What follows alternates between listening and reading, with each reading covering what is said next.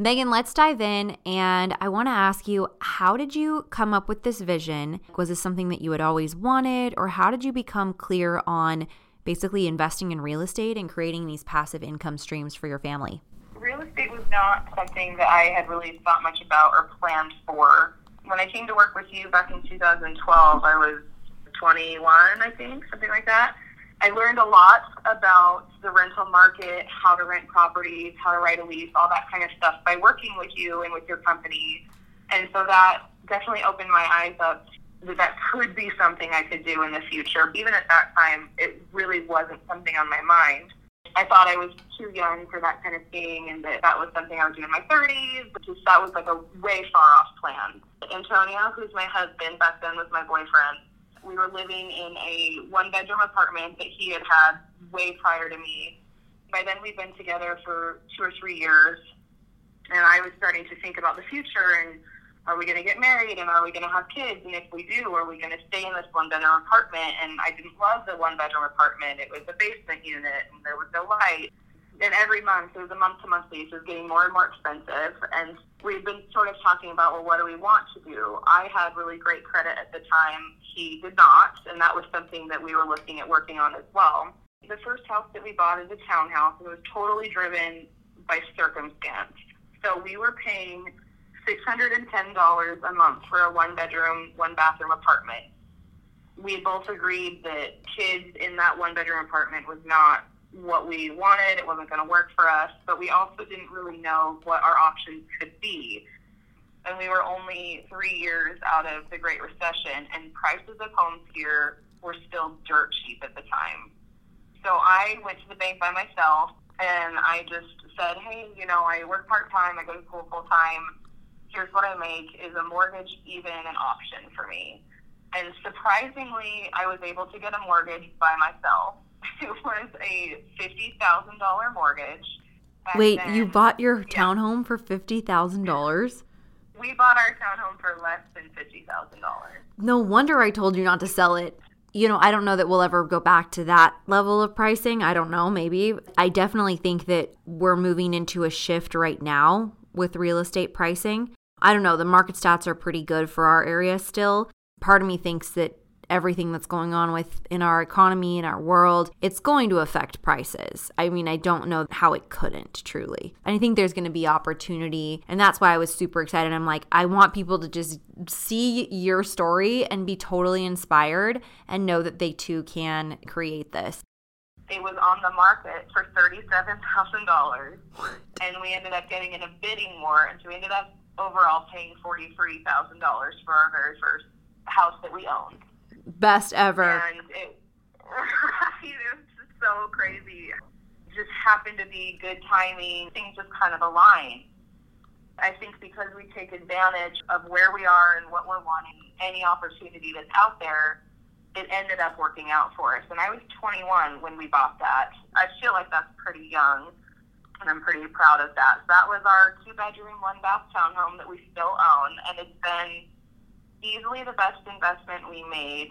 We were there about four and a half years. We got married when we lived at that townhome. We had my son when we lived at that townhome. A lot of early good memories happened in that home. In 2015, my son was about one when this conversation started happening. We were outgrowing our townhome. By then, the market had rebounded a bit. Prices were more expensive. I was out of school and I was working full time but I wasn't making crazy good money or anything.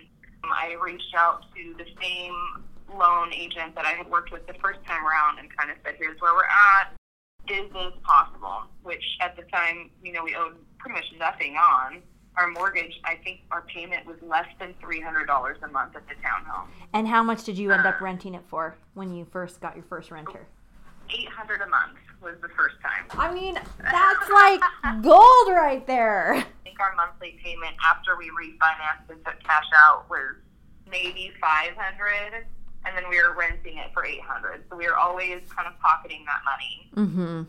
so we went from our one bedroom apartment to our two bedroom townhouse to a three bed two bath the money that we were profiting on the townhouse partly towards my student loans and then we actually paid off our vehicles that way too You used the basically the cash flow that you were getting from the rental to pay off all of your debts, right? Right. Yep. That's mhm. amazing. Then what happened? So we had said when we bought it that we it was kind of going to be like a five year house. We thought we didn't know if after five years we would just buy another investment property, if we would try to upgrade ourselves. But we just kind of figured in five years we're going to reevaluate where we are, what we want, and what we can do. And so we agreed, Kate, in 2020 we're going to start looking at properties. We're going to get pre-approved. We're going to see what we get pre-approved for and that'll sort of determine whether we buy an investment property, a new property for us, that kind of thing. Mm-hmm.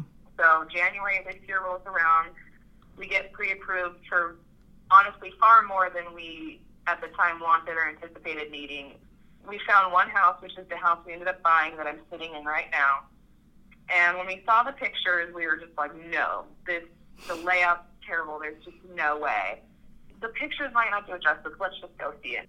And truly, the pictures did not do it justice. This house was perfect for us. It's exactly what we wanted, pretty much across the board. But then it came down to financials, and we're like, all right, this is more than we thought we would buy for ourselves. It's Mm-hmm. a little expensive. But Antonio and I, over probably a week, we really looked at the numbers and looked at this would be our monthly payment and what if we took money from the townhouse and do we sell the house we're leaving or do we rent that one out? So we're really trying to decide what properties we're keeping. How can we afford this? We really decided, okay, the goal going into buying a house this year was to add a property. It was never to sell a property to upgrade. It was to add a third house. And if we're going to stick to that goal, and it, then that's our retirement plan. If we're sticking to this goal, then we're not selling the house we're leaving at. Luckily for us, it came down to we can do this. So the original the townhome now goes for a thousand, and your mortgage on it is like nothing. We ended up doing another cash out refinance on that property to have a larger down payment on our third home. Mm-hmm. The mortgage payment on it, I think, is seven hundred, and we rent it out for a thousand sixty-five. Wow. Three bedroom house that we just left. That one rents out for fifteen hundred, and the mortgage is a little under eleven hundred. Oh my So we profit about four hundred and fifty on each property. Wow. I mean, And- $800 a month profit on these properties. And I mean, of course, you have to pay taxes and things like that. So let's just say, you know, 600 a month or whatever. That's another, you know, $7,000 a year that you could pay down towards debt and things. So then what happened to the debt? Did it all go away? along the way, we were always trying to get rid of consumer debt. We didn't really count mortgages as debt. By the time we bought this house, we had already had both cars paid off. We had no car payment. So we had like a $5,000 credit card racked up and then my $5,000 student loan, and that was it for our debt. And now I am sitting here debt free. We have three mortgages, we have passive income, and we have zero debt. I don't even know what to say. This is why I wanted you on the podcast because I want everyone to know that they can create whatever type of financial situation that they want. I mean, you said it yourself. It's not like you or Antonio had majorly high salaries. It's not like you owned your own business because, you know, not everybody wants to or can or should have their own business.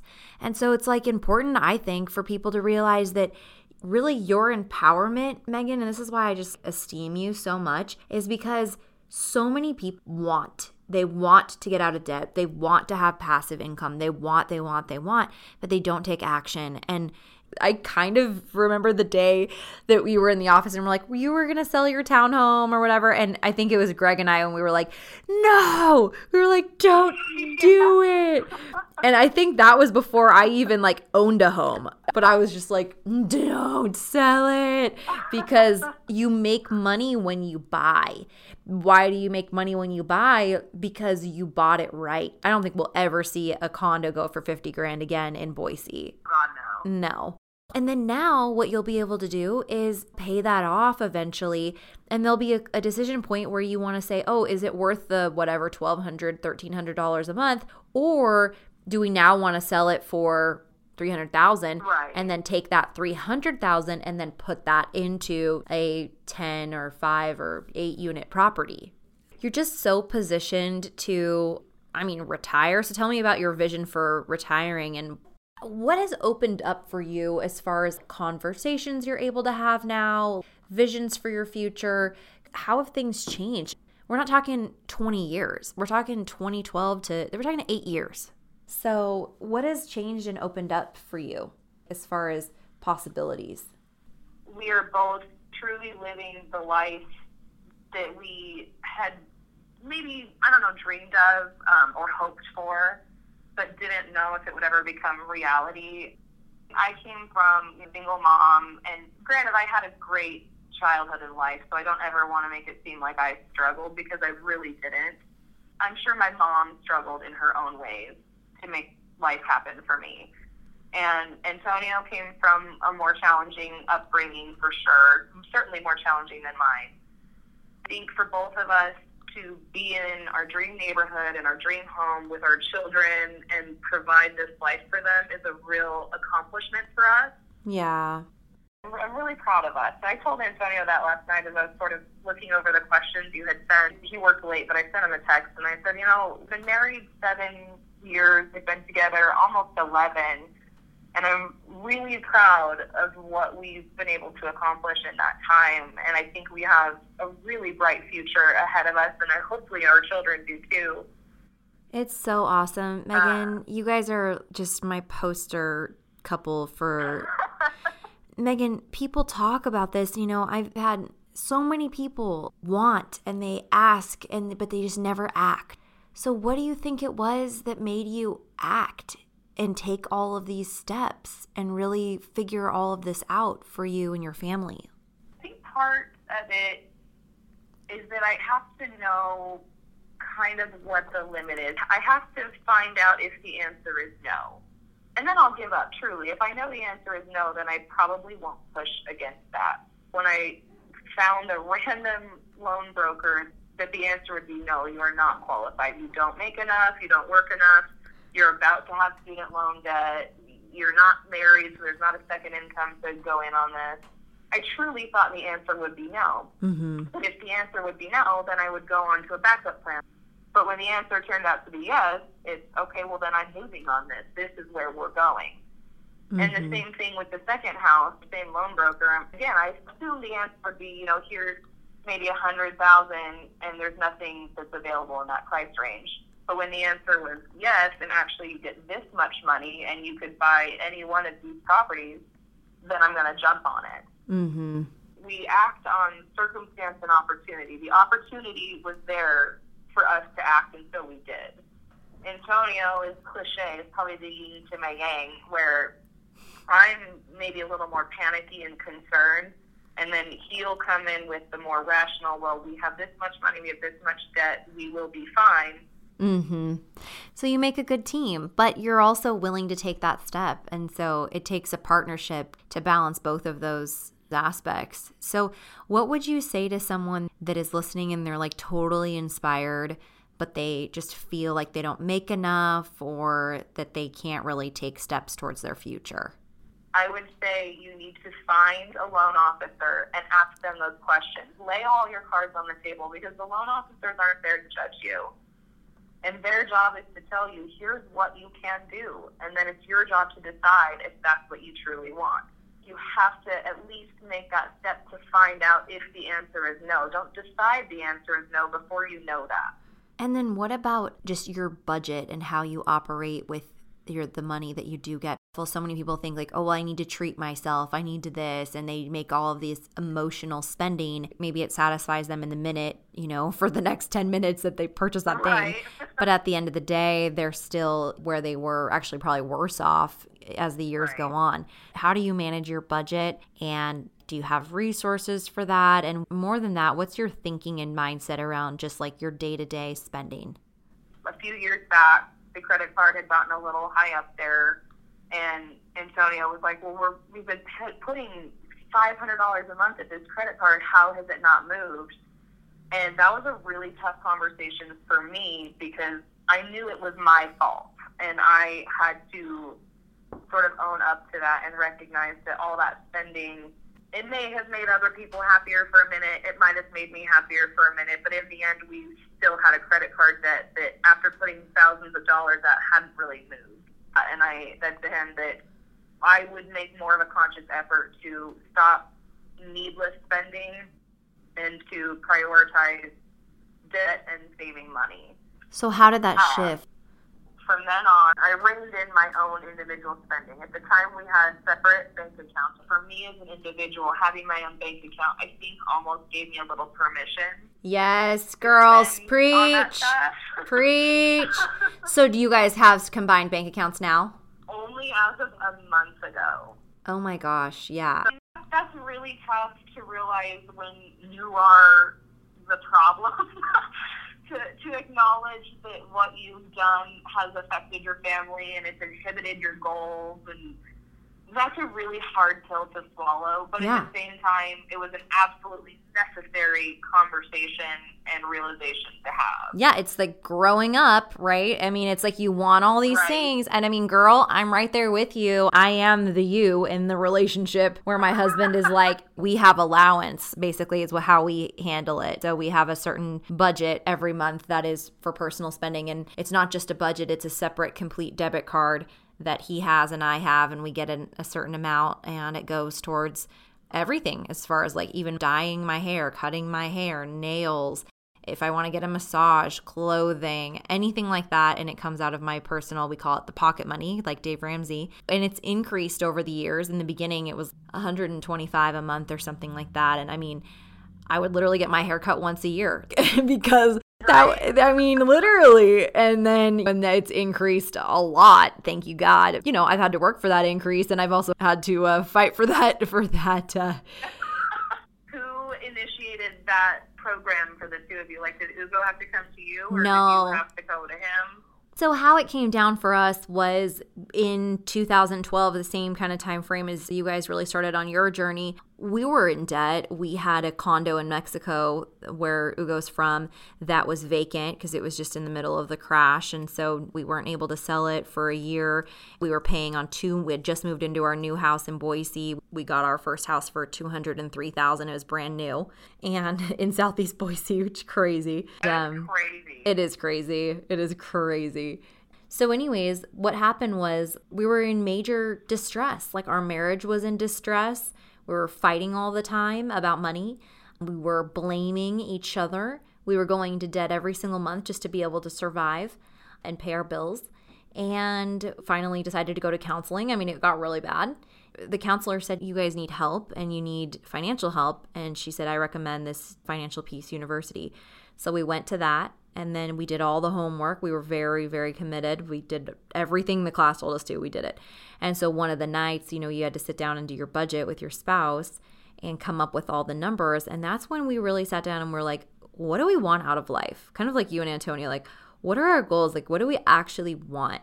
Let's make a budget that reflects that.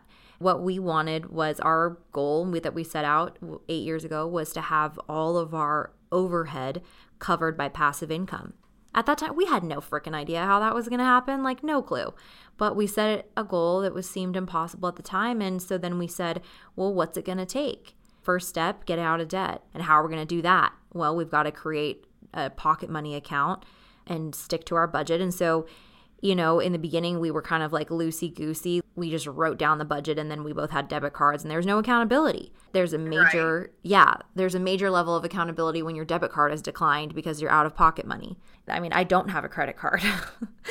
and and it's like we've put all these little bumpers in place to make sure we stay accountable and yeah, it's painful. You know, it was super painful especially back then when I was used to spending whatever I wanted and we had first gotten together and I was like, wait, what? Right. I'm a grown ass woman, you know? but that's immature. That's not maturity. You said that you had to look in the mirror and realize that you were responsible for this continuation of this debt when you said and looked at each other in the eyes and said that you wanted to accomplish this certain thing. It's not fair. That takes major accountability. And that's why I think you're awesome. So yeah, I, have had to do the same thing multiple times. You know, look at my own self in the mirror and be like, I got to stick to this pocket money. I have no other option. And then I think of all the things we've been able to do, and it's a direct result to that discipline and that commitment to our future plan and vision. So I totally get it. But we combined our finances immediately. I mean, we didn't really have any money, so it wasn't that hard. So, right. but I think so many people, well, I know so many people who are married that keep their finances separate. And what would you say to that? I have a hard time telling anyone how their marriage should operate because, I mean, we went, you know, almost 11 years total with separate bank accounts. And Right. for the longest time, I would tell everyone, because I talk about this with my friends and stuff. I was like, yeah, it works for us. This is how we like it. You know, we don't see what we buy at Christmas for each other, and it keeps all the mystery and whatever, whatever. We were sort of forced this year to combine our finances because the third house that we bought is monthly twice as expensive as the house that we left. How we used to do our bills before was okay, I'll pay the utilities and like the daycare and with my payment check or my, my salary or whatever. And you pay the mortgage and like it's pretty much a 50-50 split in terms of dollars. Mm-hmm. But then when we bought this house, well, if one paycheck is responsible for the mortgage, then there's no money left over for that individual. Both of us were like, that's not really 50-50. And then we were both like, it's also not very responsible. And Yeah, so because if you spent like one house- over, then you could Right. bounce your mor- mortgage. Yeah, exactly. When we bought this house, I opened an account in both of our names. We now have four accounts that we both have complete access to. An account for the townhouse, an account for the house that we just left, an account that we just call bills that's for the mortgage that we live in, it's for all the utilities, anything that we need to pay comes out of that. Mm-hmm. And then we just have a general savings account. Did you do you have a date like how many years that you think that you're gonna retire? So I met with a retirement specialist a couple months ago, laid all the cards on the table, and it looks like right now I could, without any change to our lifestyle, because that's something I also wanted to mention on the podcast was that even through our debt paying, our paying off our debt process and the house buying process, one thing that Antonio and I had always said was that unlike the Dave Ramsey methods and things like that, we were not willing to significantly alter our lifestyle to make our goals happen. Yes. We weren't willing to like stop eating out, to stop going to movies, stop taking the kids to play areas, Mm-hmm. stop traveling. We weren't willing to do those things to pay off our debt sooner. There you go. We probably Balance. could have, but we weren't willing. Yep, balance is, Uh, is key. Yeah, exactly. And that's still the case now. Is I mean, we're in quarantine, so it's not really a choice. yeah, now now it's really good for the budget. Nonetheless, in in our whole home buying debt paying off process, we were not willing to sacrifice the lifestyle that we like to accomplish our goals sooner. You've still been able to hit your goals with living the life that you want. And I think that's a really important thing because a lot of people don't even want to hear about debt payoff journey because it means they have to sacrifice so much. And I think that you're a great example of, you know, no, it doesn't necessarily have to mean that. It just means that you have a goal and you make active steps towards that and you create a plan and you work that plan. And I think that that's the key. And you guys are such a beautiful example of that.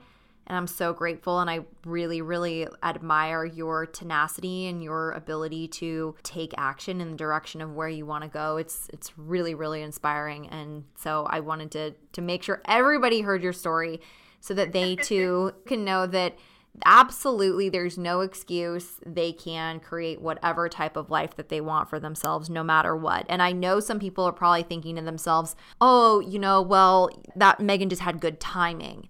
You know what? Yes. And here's the situation, friends. There's always opportunity in any market. But if you're cut off and you are thinking to yourself that it's not out there, it won't be. So I would encourage you to look at property, to familiarize yourself with what's out there. But before that, you know, start with a budget, get a plan, have a vision, and begin to execute on the vision because that's where it all starts. Absolutely, you should take advantage of all the opportunities around you, and you should not feel bad about it. not feel bad about it. Yeah. Make no excuses about taking advantage of those opportunities. Okay, well, if people want to connect with you, do you want people to connect with you on social media? Yeah, sure. I mean, I don't really talk about any of this on social media, so they'll mostly just be like pictures of my kids. So Well, if you have questions or want to want to talk to Megan, you can find her on do you want to give your handle for Instagram? Megan underscore Gregory underscore 2013. Yeah, I think if anyone, you know, wants to uh, ask you any questions, you'd be open to that, right? Yeah, and you know, if you want to throw my email address on there, I'm always like I'm very available by email, and I typically prefer that because I can put all my thoughts together more cohesively. Thank you for having me. This was so fun. It's my first podcast, and I hope that people get something out of it. And totally open to questions. We're a very regular family. We're regular people that work regular jobs that are making our dreams come true, and everybody should have that chance.